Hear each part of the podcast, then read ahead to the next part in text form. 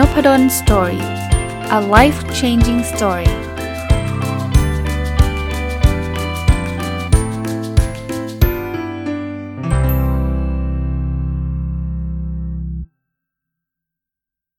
สวัสดีครับ ยินดีต้อนรับเข้าสู่นพดล story podcast นะครับ วันนี้ที่อัดเนี่ยจะเป็นยันเย็นวันอาทิตย์นะครับ สุดสัปดาห์ที่ผ่านมาเนี่ย ไปปฏิบัติภารกิจต่างจังหวัดนะ มีงาน Open House ไม่ใช่ Open House Orientation หรือปฐมนิเทศนักศึกษาใหม่ของ MBA ธรรมศาสตร์นะครับ ก็อัดจริง ๆอัดเตรียมไว้ แต่ว่าเตรียมไว้แค่วันอาทิตย์นะครับทุกครั้งที่ผมไปแต่จังหวัดเนี่ยก็จะจะจะอัดเตรียมไว้เพราะว่าบางทีไปแล้วเนี่ยฟ a c i l i t y หรือว่าเราเราคาดไม่ไม่ได้ฮะว่าอินเทอร์เน็ตจะเป็นยังไงอะไรเป็นยังไงก็เลยจะเตรียมไว้แต่ว่าอย่างที่บอกนะครับก็คือกลับมาเย็นวันอาทิตย์แล้วเนี่ยก็หมดสต็อกหมดพอดี ก็วันนี้ก็เลย มานั่งอัดนะครับตอนเย็นเสียงอาจจะแหบๆไปนิดนึงนะครับ ก็ไม่เป็นไรนะครับ วันนี้หยิบหนังสือคลาสสิกบุ๊กเล่มหนึ่งเลย หนังสือเล่มนี้เนี่ยเป็นที่โด่งดังมากๆนะครับ ชื่อหนังสือภาษาอังกฤษคือ Think and Grow Rich นะครับ เขียนโดยนโปเลียนฮิลนะมีแปลเป็นไทยชื่อว่าคิดให้รวย แต่ว่าเล่มนี้เนี่ยผมหยิบมาอ่านเพราะว่าแต่ก่อนอ่านแล้วนะเคยอ่าน ถ้าจำไม่ผิดอาจจะ 2 รอบแล้วด้วยซ้ำนะครับหรือไม่อย่างอย่างน้อยๆรอบหนึ่งแน่ๆนะครับ แต่เล่มนี้เขาบอกว่าไปไปเดินร้านหนังสือนะก็เห็นเขียนบอกว่าฉบับอัปเดตย่อยง่ายกระชับที่สุดนะครับ ให้เครดิตคนแปลนิดนึงคุณแปลคือคุณน่าจะมันตาคลังบุญครองนะครับอ่านก็เช่นเดิมอ่านแล้วก็ได้ข้อคิดดีๆ หลาย ๆ ข้อนะครับก็เลยอยากที่จะหยิบมาแชร์แล้วก็เล่าให้ฟัง ก็ตามชื่อหนังสือนะ Think and Grow Rich ก็คือคุณคิดยังไงคุณได้แบบนั้นนะนะ นั้นเนี่ยหนังสือเล่มนี้เนี่ยเขาจะพูดถึงเขาบอกว่าทุกอย่างเริ่มต้นจากความคิดนะไม่ว่าจะเป็นการคิดบวกหรือคิดลบเนี่ยส่งผลทั้งหมดเลยนะครับคราวนี้ตามชื่อ go rich ก็คือการการการรวยขึ้นนะครับบอกความร่ำรวยก็เริ่มที่วิธีคิดและเป้าหมายที่แน่วแน่ชัดเจนนะครับ สิ่งที่เราต้องทำคือเรียนรู้ที่จะควบคุมความคิดเราครับเขาบอกว่าการเรียนรู้ที่จะควบคุมความคิดเราเนี่ยมีค่ามากกว่าเงินทองที่ได้มาจากความคิดนั้นสิคือพูดง่ายๆว่า ถ้าถ้าคุณ ควบคุมความคิดคุณได้เดี๋ยวเงินมันมาเองนะความคิดลบตรงข้ามเลย ความคิดลบเนี่ยจะบ่อนทำลาย แล้วสุดท้ายเนี่ยไอ้คุณคิดยังไงมันจะเกิดแบบนั้นมันจะกลายเป็นความจริง เช่นเดียวกับความคิดดีนะคิดดีมันก็จะเกิดสิ่งดีนั้นเกิดขึ้น เพราะฉะนั้นถ้าคุณเลือกได้คุณก็เลือกคิดดีจริงไหมฮะอันนี้คือตีมหนังสือเล่มนี้คราวนี้จาะลึกไปฮะเขาบอกว่าอย่างแรกนะคือการตั้งเป้าหมายที่ชัดเจนสิ่งที่หนังสือแนะนำเนี่ยเขาบอกให้เขาเขาใช้คาว่าเขียนคำแถลงการสั้น ๆ ครับ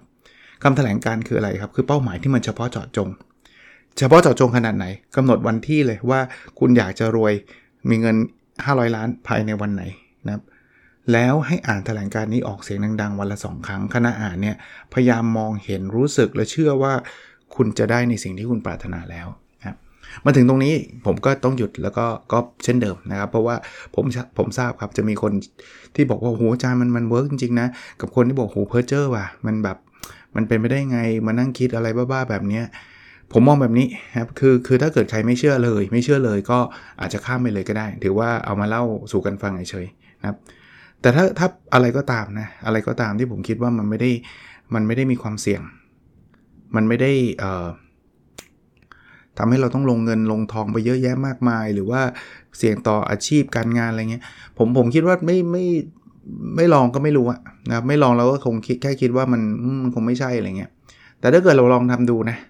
ถ้ามัน work ก็ดีดีเลยเนาะมันมันประสบความสำเร็จก็ดี ถ้าไม่ work ก็เออลองแล้วไม่เห็น work เลยก็เลิกนะก็ก็แค่นั้นเองนะครับผมก็ส่วนตัวผมก็ไม่ได้การันตีว่าจะเวิร์กนะครับไม่ได้การันตี แต่ว่าความเชื่อนี้คือเขาบอกว่าเหมือนกับตั้งเป้าหมายชัดเจน ผมผมคือมีบางส่วนเนี่ยในในฐานะที่เป็นนักวิชาการแล้วกันบางส่วนผมว่ามันก็มีส่วนจริง เช่นการตั้งเป้าหมายชัดเจนเนี่ยมันดีกว่าตั้งเป้าไม่ชัดอยู่ละ เพราะมันทำให้เส้นทางเดินเราชัดนะครับ ส่วนการที่เขาบอกว่าพูดวันละสองครั้งเสียงดัง ๆ แล้วก็มองเห็นรู้สึกเนี่ยผมว่าส่วนตัวนะในในมุมนักวิชาการแล้วกัน ผมว่ามันคือการเสริมสร้างกำลังใจ แล้วก็ส่วนหนึ่งก็คือการฝังเข้าไปในจิตใต้สำนึก พอเราฝังเข้าไปในจิตใต้สำนึกแล้วเนี่ยเราก็จะมีความมั่นใจมากขึ้นในการทำแล้วเราก็รู้ว่าเออเราเรามัน จิตใจมันจะดีอะแล้วเวลาคุณทำอะไรแล้วมีจิตใจที่คึกเขิม จิตใจที่เชื่อมั่นเนี่ย ผมคิดว่าโอกาสที่คุณจะทำประสบความสำเร็จ มันก็สูงกว่าทำด้วยความลังเลไม่แน่ใจ เฮ้ยคนอย่างฉันทำไม่ได้หรอกนะนึกนึกภาพออกใช่ไหมเพราะนั้นก็ก็ลองทำดูนะครับไม่เสียหายอะอีกอันนึงเขาเขียนบอกว่าถ้ามองไม่เห็นความร่ำรวยมหาศาลในจินตนาการ คุณจะไม่มีวันเห็นมันในบัญชีธนาคารเลย ก็เหมือนเดิมนะมันไม่ใช่แค่แบบว่าอภิธิหารอะไรพวกนั้นอย่างเดียวนะคือคือผมอยากให้มองในเชิงวิทยาศาสตร์ด้วยว่า ถ้าเกิดคุณไม่เห็นว่าคุณจะรวยได้เลย คุณก็จะไม่ทำอะไร ถ้าคุณไม่ทำอะไรเนี่ยคุณก็ไม่มีทางรวย ก็เป็นภาษาอังกฤษก็คือเป็นคำทำนายที่ในที่สุดมันก็เป็นจริง เพราะว่า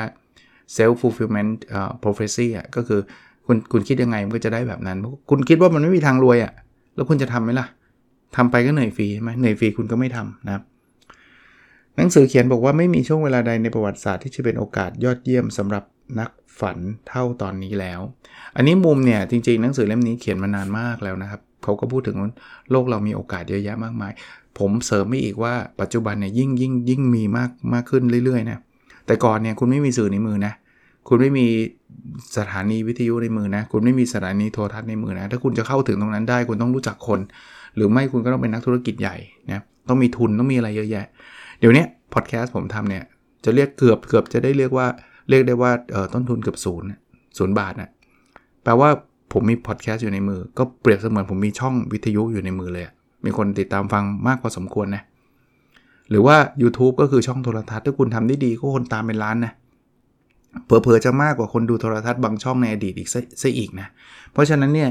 เอออันนี้เสริมให้ถึงแม้ว่าหนังสือมันเขียนมานานแล้วเนี่ย ก็ช่วงนี้เป็นช่วงที่คุณคุณมีโอกาสเยอะมากนะครับ เขาบอกว่าโลกเราตอนนี้เนี่ยต้องการไอเดียใหม่ๆ สิ่งประดิษฐ์ใหม่ๆ วิธีใหม่ๆ ในการทำสิ่งต่างๆ ที่หมายถึงโอกาสที่เพิ่มขึ้นครับ การจะหาความร่ำรวยจากโอกาสใหม่ๆ นี้คุณต้องมีเป้าหมายที่แน่วแน่ชัดเจนนะครับความรู้ในสิ่งที่ต้องการความปรารถนาอันรุ่มร้อนที่จะครอบครองมัน คือพูดง่ายๆว่าโลกต้องการของใหม่ ซึ่งนี่คือหนังสือเก่ามาก ปัจจุบันโลกก็ยังต้องการของใหม่อยู่เหมือนเดิมวันนี้ไม่ไม่ไม่ไม่ได้บอกโอ้ยจานหนังสือเก่าแล้วมันใช้ตอนนี้ไม่ได้ไม่ใช่ ปัจจุบันคนก็ยังต้องการของใหม่ เพราะฉะนั้นคุณตั้งเป้าให้ชัดเจนแน่วแน่รู้ในสิ่งที่ต้องการ แล้วก็อยากอยากได้มันอย่างจริงจังอะคือคือบางอย่างเนี่ยถ้าคุณอยากได้มันจริงจังคุณจะได้ เพราะว่าคุณจะทุ่มเทแล้วคุณจะลุย ถ้าคุณไม่อยากได้มันอย่างจริงจังเออเอาก็ได้ไม่เอาก็ได้ คุณจะไม่ทำนะครับอีกเรื่องนะที่เขาสรุปมาก็บอกว่าความปรารถนารุ่มร้อนเนี่ยก็คือ passion เนี่ยที่มันแบบเต็มที่เนี่ยคือความรุ่มร้อนที่จะเป็นหรือจะทำเนี่ยคือจุดเริ่มต้นของนักฝันที่กำลังพุ่งทะยาน คือถ้าเกิดคุณแบบชิวๆไม่ไม่ทำอะไรก็มันก็ได้แบบนี้ซึ่งซึ่งผมเพิ่มให้อีกว่าชิวๆก็ไม่ผิดนะ บางคนบอกผิดตรงไหนชีวิตผมผมอยากจะแบบไปเรื่อยๆ ก็ก็ไม่ผิดอะไร ถ้าคุณแฮปปี้กับสถานะแบบนี้อยู่ ก็ก็ไม่ต้องมีเป้าหมายไม่ต้องทำอะไร เดินเดินไปเรื่อย ๆ ก็ได้นะครับ แต่ถ้าเกิดใครบอกว่าสถานะนี้ไม่ชอบอะอยากจะเปลี่ยนจาก A เป็น B อะคุณก็ต้องตั้งเป้า แล้วคุณก็ต้องลุยนะคราวนี้ตั้งเป้าเฉยๆเนี่ยใครๆก็ตั้งได้นะหนังสือเล่มนี้เขาพูดถึงเรื่องศรัทธาศรัทธาคือความเชื่อนะ ก็บอกศรัทธาคือสภาวะจิตใจที่กระตุ้นหรือสร้างได้ด้วยการยืนยันหรือสั่งจิตใต้สำนึกซ้ำๆ คือมันจะมีความเชื่อแบบเชื่อโดยไม่มีคำถามเลยว่าฉันจะรวยแบบนั้นน่ะคุณต้องสร้างศรัทธาแบบนั้นนะหนังสือแนะนำแบบนั้น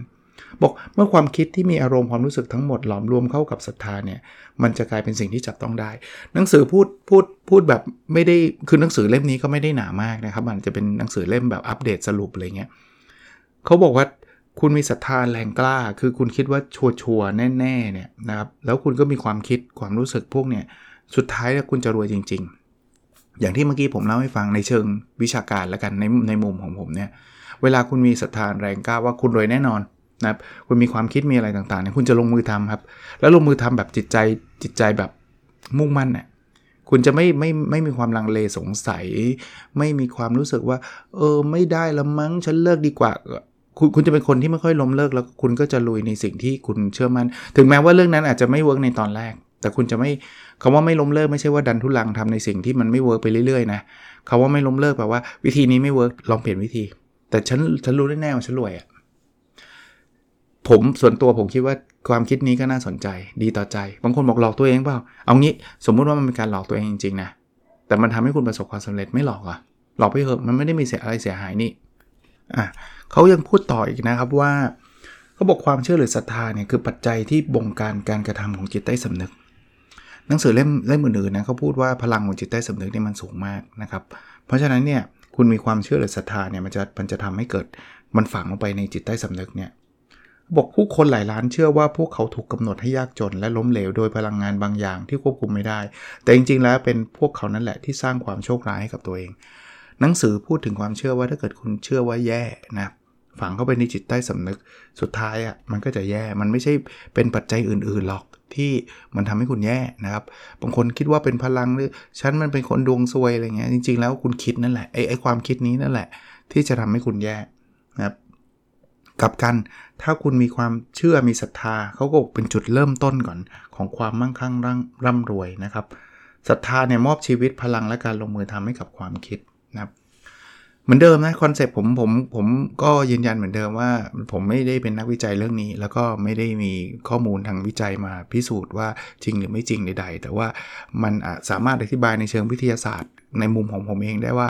เวลาคุณมีความเชื่อมั่นแล้วฝังอยู่ในจิตใต้สำนึกเนี่ย คุณก็จะกล้าทำกล้าลุย แต่ไม่ใช่ลุยแบบแบบมุทะลุดุดันหรือว่าไม่ได้มีสติมีแต่ความประมาทไม่ใช่แบบนั้นนะคุณจะมีความเชื่อมั่นแล้วคุณก็จะแบบไม่ย่อท้อ คุณก็จะลุยในในมุมแบบนั้น แล้วสุดท้ายเนี่ยคนที่มีลักษณะลักษณะแบบนี้มักจะขีดเส้นใต้มักจะ ผมก็ไม่ได้การันตีว่าทุกคน แต่มักจะประสบความสำเร็จบอกจิตใต้สำนึกเนี่ยเปลี่ยนความคิดที่ขับเคลื่อนด้วยความกลัว ความคิดที่ขับเคลื่อนด้วยความศรัทธาให้เป็นความจริงเหมือนกัน คือถ้าเกิดคุณคุณมาในเชิงลบ คุณกลัวคุณรู้สึกคุณไม่ไม่ไหวคุณแย่ สุดท้ายคุณก็เลิกชัวนะแต่ถ้าเกิดความศรัทธามันมีอยู่ฉันฉันรวยแน่ๆฉันรวยแน่ๆ หลายคนที่ประสบความสำเร็จด้วยด้วยการใช้วิธีนี้เขาก็บอกแบบนี้ซึ่งผมก็ไม่ได้บังคับคุณว่าจะต้องคิดแบบนี้เสมอนะ แต่ว่าถ้าคุณคิดแบบนี้เนี่ยคุณก็จะลุยนะครับบบการสร้างความมั่นใจในตัวเองจำเป็นต่อการบรรลุเป้าหมายที่ชัดเจน เพราะใช้กฎการแนะนำใจตัวเอง เพื่อโน้มน้าวคุณและจิตใต้สำนึกให้คุณเชื่อว่าคุณประสบความสำเร็จแน่นอน เหมือนเดิมนะครับ มันคือสร้างความมั่นใจนั่นแหละถ้าถ้าเป็น keyword ถ้าเราพูดถึงว่าคนที่มั่นใจมักจะสำเร็จเนี่ย คนส่วนใหญ่ก็จะไม่ไม่ค่อยมีข้อกังขา แต่ว่าพอบอกว่าเออถ้าเกิดคุณเชื่อว่าคุณทำได้ หรือว่าในลักษณะแบบนี้ฟังก็ไม่ได้จิตใต้สำนึกแล้วแล้วเราจะสำเร็จบางคนก็จะรู้สึกว่า เฮ้ย มันไม่ใช่วิทยาศาสตร์เลยอะไรแค่คิดคิดก็สำเร็จแล้วหรออะไรเงี้ยก็จะมี question mark แต่จริงๆ ผมว่ามันผ่านความเชื่อมั่นนะครับคราวนี้จะฝังลงไปในจิตใต้สำนึกอย่างหนังสือเนี่ยทำไงเขาบอกว่า จริงๆ ความคิดนะถ้าถ้าดีหรือไม่ดีก็ตามเนี่ยนะครับ ถ้า ถ้าคุณพูดลอยๆ อาจจะไม่ได้ฝังลงไป มันต้องใช้คำเขาเขาแปลเป็นว่าการแนะนำใจตัวเองนะครับเพราะนั้นความสามารถในการเข้าถึงและชักจูงจิตใต้สำนึกของคุณเนี่ยมันก็คือความภาคเพียรทำตามขั้นตอนในหนังสือ ซึ่งเขาก็จะบอกวิธีการต่างๆนะครับ แล้วสุดท้ายเนี่ยจิตใต้สำนึกจะรับคำสั่งอันนี้เข้ามานะครับแล้วทำตามคำสั่งนั้น มันเหมือนจิตใต้สำนึกเรารู้สึกว่าเราเราทำได้เราก็จะทำได้นะครับ จินตนาการว่าตัวคุณได้ครอบครองสิ่งที่มีปรารถนานั้นแล้ว สมมุติว่าคุณอยากได้บ้านบ้านหลังใหญ่คำแนะนำของหนังสือเล่มนี้นะจินตนาการเลยว่าตอนนี้คุณมีบ้านหลังใหญ่ คุณอยากมีเงิน 500 ล้าน คุณจินตนาการเลยว่าตอนนี้คุณมีเงิน 500 ล้านนะครับแล้วไอ้คำแถลงการจำได้ไหมเมื่อกี้ผมพูดคือคำพูดเหล่านี้วางไว้เลยในที่ที่คุณมองเห็นได้ชัดนะเเช่นที่บ้านที่โต๊ะทำงานที่ไหนนะครับ แล้วเขาก็บอกว่าอ่านออกเสียงเข้านอนก่อนนอน แล้วตอนตื่นเช้าจนจำได้จนขึ้นใจ เหมือนเหมือนเหมือนคล้ายๆ ฝังมันลงไปอะว่าเราเราเชื่อมั่นว่าเป็นแบบนี้นะครับ บอกคุณเป็นผู้ปุกุมบันเหียนบังเหียนตัวเองและสิ่งแวดล้อมได้ เนื่องจากมีพลังในการชักจูงจิตใต้สำนึกของตัวเราเองนะครับก็เป็นความเชื่อของผู้เขียนหนังสือเล่มนี้ แล้วก็หลายหลายหลายหลายคนก็จะมายืนยันว่าทำแล้ว work จริงนะนะครับ แต่ก็มีคนกลุ่มหนึ่งอย่างที่เล่าว่าอาจารย์อย่าไปเสียเวลาไม่เวิร์กหรอก ผมว่าลองลองลองทดลองดูได้แต่ละคนเนี่ยผมไม่ไม่ตัดสินแล้วกันนะว่า รับประกันใช่แน่นอน เฮ้ยไม่ใช่แน่นอน แต่ผมเป็นคนที่คนชอบทดลองอะอะไรที่มันใช่มันก็มันก็ดี ถ้าไม่ใช่มันไม่ได้เสียหาย ผมผมมักจะลองนะครับ คราวนี้เขามาพูดถึงความรู้นะหนังสือเขาบอกความรู้มี 2 ประเภทครับความรู้ทั่วไปกับความรู้เฉพาะทางนะครับบอกถ้าเป็นความรู้ทั่วไปเนี่ยมีประโยชน์น้อยมากในการสร้างความร่ำรวยนะครับ ความรู้เนี่ยไม่ไม่ได้ทำเงินให้คุณเนะี่ยเว้นแต่มันจะถูกจัดการและส่งผ่าน ไปสู่แผนการที่ทำได้จริง เพื่อบรรลุเป้าหมายในการสร้างความร่ำรวยนะครับ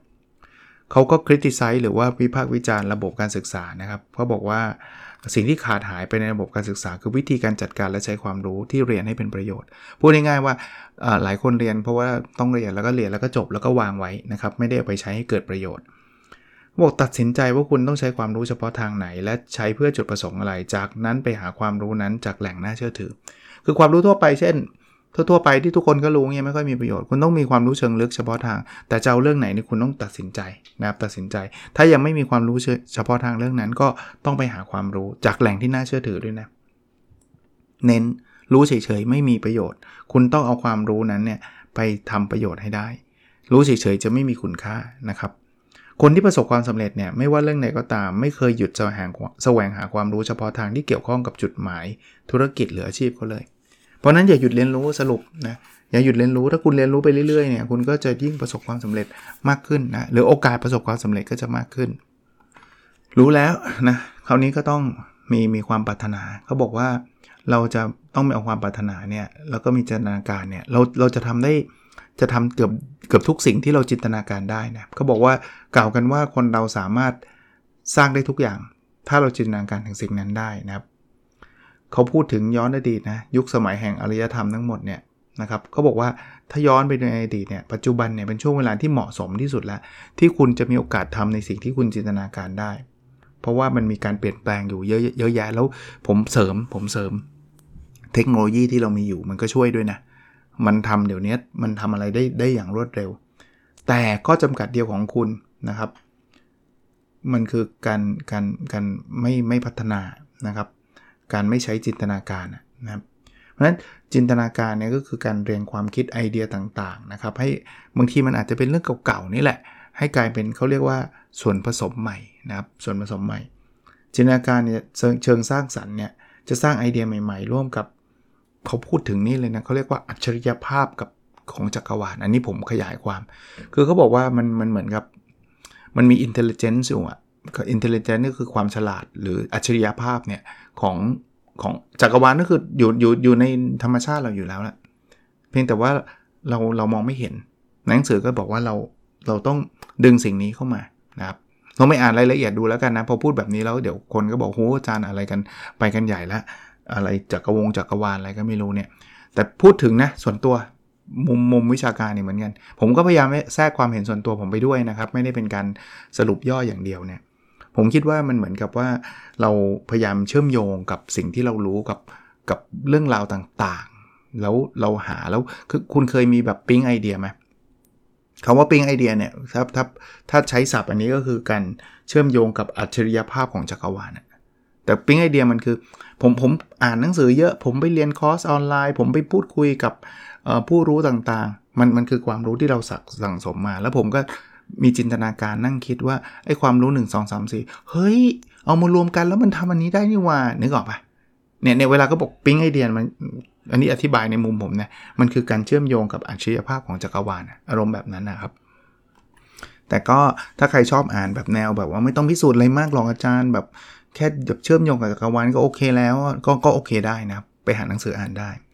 ขออีกสักสักเรื่องแล้วกันยังยังไม่จบนะครับพรุ่งนี้น่าจะมาต่ออีกอีกได้ตอนหนึ่งเนี่ยคือ จริงๆแล้วคิดปิ๊งบางคนบอกเฮ้ยแล้วปิ๊งไอเดียแล้วจบเลยอะมันไม่จบมันต้องมันต้องทำไงเพราะนั้นเนี่ยต้องมีการสร้างแผนอย่างเป็นระบบนะครับ พยายามหากลุ่มผู้เชี่ยวชาญมาช่วยเพราะว่าเราไม่ได้รู้ทุกเรื่อง เราไม่ได้ทำได้ทุกเรื่องนะครับปกสร้างและรักษาพันธมิตรผู้เชี่ยวชาญของคุณนะครับ ว่าใครมีประสบการณ์เรื่องไหนการศึกษาพรสวรรค์จินตนาการ คือแต่ละคนเนี่ยถ้าคุณเข้ามาเป็นจิ๊กซอว์เนี่ยมาร่วมกันเนี่ยมันจะโอกาสสำเร็จมันจะสูงกว่าที่เราจะทำทุกอย่างทุกทุกเรื่อง ด้วยตัวคนของคนคนเดียวเนี่ยแม้กระทั่งพอดแคสต์ที่ผมผมก็เคลมว่าผมทำส่วนใหญ่ด้วยตัวผมเองเนี่ยก็จะมีทีมงานครับที่เป็นลูกศิษย์ศิษย์เก่าต่างๆ ที่เขามาช่วยวางแบบ template ของอะไรนะ ของไอ้กราฟิกให้นู่นนี่นั่นอะไรเงี้ยก็มีนะไม่ใช่ว่าผมจะทำร้อยเปอร์เซ็นต์คนเดียวนะครับ แต่ว่าคนที่จะดึงเข้ามาร่วมทีมก็ต้องมีความสามารถที่ไม่ทับซ้อนกับเรา ผมจะไม่ไม่ดึงคนที่มีความสามารถเหมือนผมเข้ามาร่วมทีม เพราะอะไรเพราะว่าผมทำได้ แล้วคุณจะเข้ามาทำอะไรอะ่ะแต่ผมทำกราฟิกไม่ได้ ผมก็ชวนคนที่เก่งกราฟิกเข้ามานะครับ เพราะฉะนั้นมันมันจะมาเติมเต็มกันนะครับ แล้วเขาบอกมีทีมนี้ต้องคุยกันอย่างสม่ำเสมออย่างน้อยสัปดาห์ละ 2 ครั้ง แปลว่ามันทีมไม่ใช่ตั้งตั้งทีมแล้วจบนะต่างกันต่างเจอกันปีละครั้งอย่างเงี้ยจะไม่เวิร์กคราวนี้ทำไปแล้วแผนแรกไม่สำเร็จทำไง หาแผนใหม่ฮะใช้แผนการใหม่ ทำไปเรื่อยๆ จนเจอแผนที่ใช่ครับก็บอกแม้แต่คนที่ปราดเปรื่องที่สุดเนี่ยก็ไม่อาจสร้างเงินทองหรือทำสิ่งได้สำเร็จหากไม่มีแผนที่เข้าท่าและทำได้จริง ถ้าคุณไม่มีแผนเนี่ยคุณจะเก่งขนาดไหน คุณก็ทำไม่สำเร็จหรอก จะประสบความสำเร็จขึ้นอยู่กับว่าแผนของคุณเนี่ยเข้าท่าแค่ไหนเท่านั้น แล้วรู้ได้ไงอาจารย์เข้าท่าก็ลองไงฮะทำแล้วมันไม่ work ก็อย่างที่บอกไม่ work ก็เลิกอะ่ะนะอันนี้อันนี้ตรง concept ที่ผมพูดนะครับ เขาบอกจริง ๆ แล้วเนี่ยคุณดูคนเป็นล้านๆเลยนะ มีชีวิตที่แบบไม่ไม่ประสบความสำเร็จเนี่ย เพราะเขาไม่มีแผนในการหาเงิน ในนี้เนี่ยเขาจะพูดถึงสาเหตุต่างๆนะครับ ที่ผู้นำล้มเหลวนะครับทำไม่ได้นะครับ ก็ลองลองไปหาอ่านดูนะผมผมสรุปให้เร็วๆแล้วกันนะ เช่นนะที่ที่ทำให้ผู้นำล้มเหลวนะครับ ไม่ใช่เช่นนะได้แก่นะครับ จัดการรายละเอียดปีกย่อยไม่ได้ ไม่ยอมทำงานต่ำต้อย คาดหวังว่าจะได้คำตอบ ค่าตอบแทนจากสิ่งที่รู้แทนที่จะเป็นสิ่งที่ทำนะกลัวที่จะแข่งขันกับลูกน้องนะครับ ขาดจินตนาการ เห็นแก่ตัว มีอารมณ์ฉุนเฉียวไม่ซื่อสัตย์เอาแต่เน้นถึงอำนาจของการเป็นผู้นำและเน้นย้ำตำแหน่ง เขาบอกว่าไม่ไม่จำเป็นต้องมีทั้งครบ 10 ข้อถึงจะล้มเหลวนะมีข้อเดียวคุณก็ล้มเหลวได้แล้วนะครับ ก็เป็นแนวคิดดีๆนะครับ เดี๋ยว พรุ่งนี้พรุ่งนี้จะมารีวิวส่วนที่เหลือของหนังสือเล่มนี้นะครับ ก็หนังสือชื่อ Think and Go Rich แปลเป็นไทยชื่อว่าคิดให้รวย เขียนโดยนโปเลียนฮิลแล้วก็แปลโดยคุณมันตาคลังบุญครองนะครับ หวังว่าจะเป็นประโยชน์นะครับ แล้วเราพบกันในสดถัดไปครับ สวัสดีครับ